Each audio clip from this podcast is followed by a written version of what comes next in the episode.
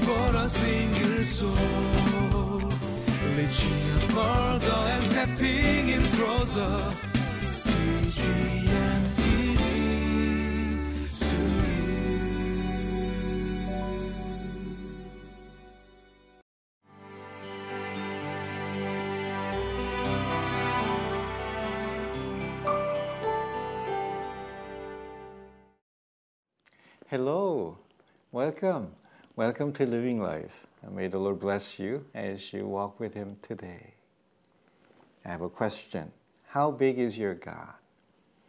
Is God that you serve a God who loves you and loves your family, loves your church, loves your people?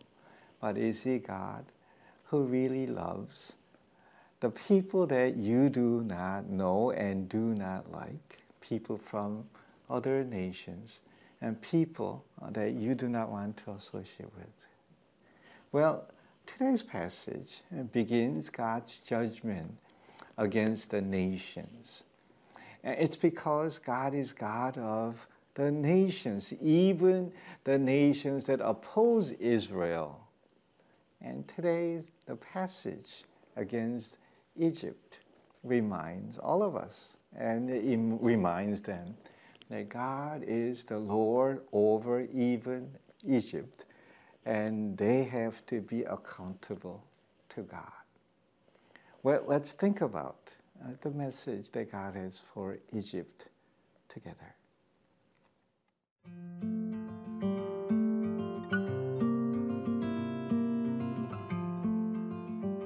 Jeremiah chapter 46, verses 1 through 12. This is the word of the Lord that came to Jeremiah the prophet concerning the nations, concerning Egypt. This is the message against the army of Pharaoh Necho, king of Egypt, which was defeated at Carchemish on the Euphrates River by Nebuchadnezzar, king of Babylon, in the fourth year of Jehoiakim, son of Josiah, king of Judah. Prepare your shields, both large and small, and march out for battle. Harness the horses, mount the steeds, take your positions with helmets on, polish your spears, put on your armor. What do I see? They are terrified, they are retreating, their warriors are defeated. They flee in haste without looking back, and there is terror on every side, declares the Lord. The swift cannot flee, nor the strong escape. In the north, by the river Euphrates, they stumble and fall. Who is this that rises like the Nile, like rivers of surging waters? Egypt rises like the Nile, like rivers of surging waters. She says, I will rise and cover the earth. I will destroy cities and their people. Charge, you horses. Drive furiously, you charioteers. March on, you warriors, men of Cush, and Put, who carry shields, men of Lydia, who draw the bow. But the day belongs to the Lord, the Lord Almighty, a day of vengeance, for vengeance on his foes. The sword will devour till it is satisfied, till it has quenched its thirst with blood. For the Lord, the Lord Almighty, will offer sacrifice in the land of the north by the river Euphrates. Go up to Gilead and get balm virgin daughter Egypt, but you try many medicines in vain. There is no healing for you. The nations will hear of your shame. Your cries will fill the earth. One warrior will stumble over another. Both will fall down together. You probably know that Egypt represents the world out of which that God has delivered and rescued God's people. And then God has many times reminded God's people do not go back to Egypt, do not go back to the old ways. And because the world and the way of the world has such a big bearing and control over God's people. And uh, not just uh, uh, some superpowers that come up and then just uh, go down in a short way. Egypt has been a strong presence of power uh, that's been around for such a long time. And then again and again, many times, Israel people go back. and then depend on Egypt as they choose to not follow God. Here, God is bringing the messages against Egypt judgment against Egypt. And verses 1, it speaks uh, about the word of the Lord that came uh, to Jeremiah concerning the nations and then concerning Egypt.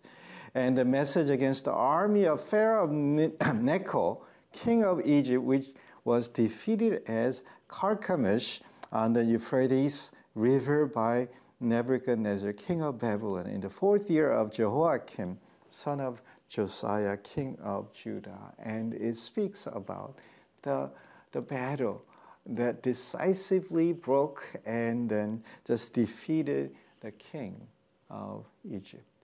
Here, uh, we look at some things. And then verses 3 and down, it speaks about the picture of uh, how Egyptian armies are invited to go and then face uh, the battle the battle that will decisively and defeat them. Verses 5 and down, and then picture of what happens through the battle. Uh, it says uh, they're terrified, uh, they're retreating, their warriors are defeated, they're fleeing in haste, and then without looking back, and their terror is on every side and then swiftly they're trying to run, and then they can't not flee, and they are stumbling and they're falling all over. And that's the vivid picture uh, what happened at that the battle where it defeated Egypt, Egyptian army in a very decisive way. You know, verse 7 and gives the picture of what uh, the e- Egyptian king and Egypt, you know, how they have boasted about who they are. Verse 7 uh, Who is uh, like uh, that rises like the river of Nile? Uh, just like when there's a flood, that the water rises to overflow. And, and then Egypt you know, felt that uh, they have such a power and then they're able to destroy many others, then take charge of many, many other uh, nations. And God is rebuking this nation uh, of proud, pride, and then God is judging them for so many of the wrong things that they have done. You know, verses uh, 10 and down to 12 there are a few things that we need to pay attention here. On the day of judgment, vengeance on his foes, the sword will devour till it is satisfied. God is speaking about judgment and then defeat that they're experiencing, and then he's calling this as judgment and vengeance.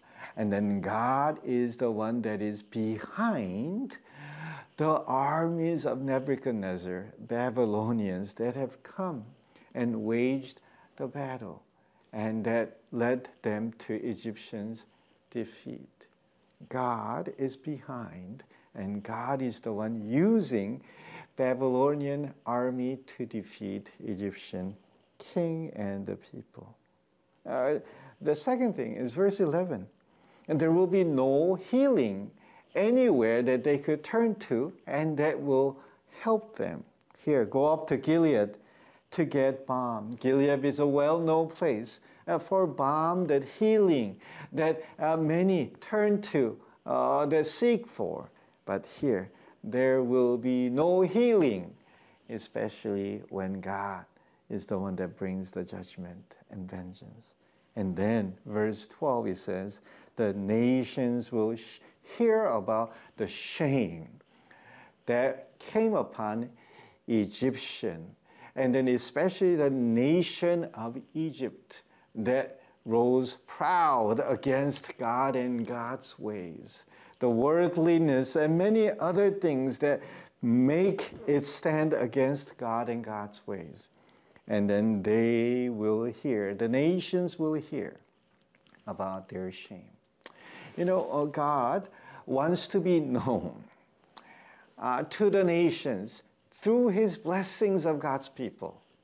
But then God many times become well known to others through also judgment, righteous judgment that He brings upon the people that are standing against God and God's ways. And that's what we see here. The Egyptian and the nation of Egypt that stood against God is experiencing and come to experience the judgment. And through the judgment, and God will receive his honor.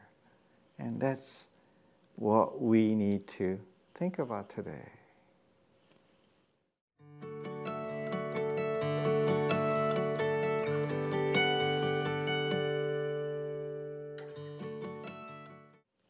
Friends, as we're thinking about uh, this passage, uh, sovereign passage that reminds us uh, that there will be a judgment against those that refuse and stand against God and God's ways.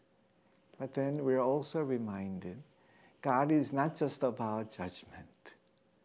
You know, when God sent his one and only Son, so that whosoever believes in him, and then people from not just Korea, US, and other nations, but people from Egypt and people from Iraq, and then Israel and many other nations, people from all tribe, tongue, and nations. And they are also given the opportunity to hear about the goodness of Jesus Christ. And they can also come to receive the gift of salvation and then receive Jesus and become the children of God people of God through which God's blessings will flow.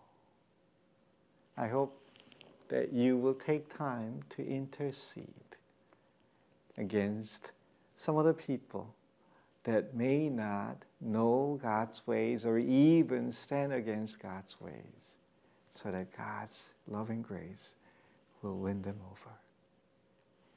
Let us pray.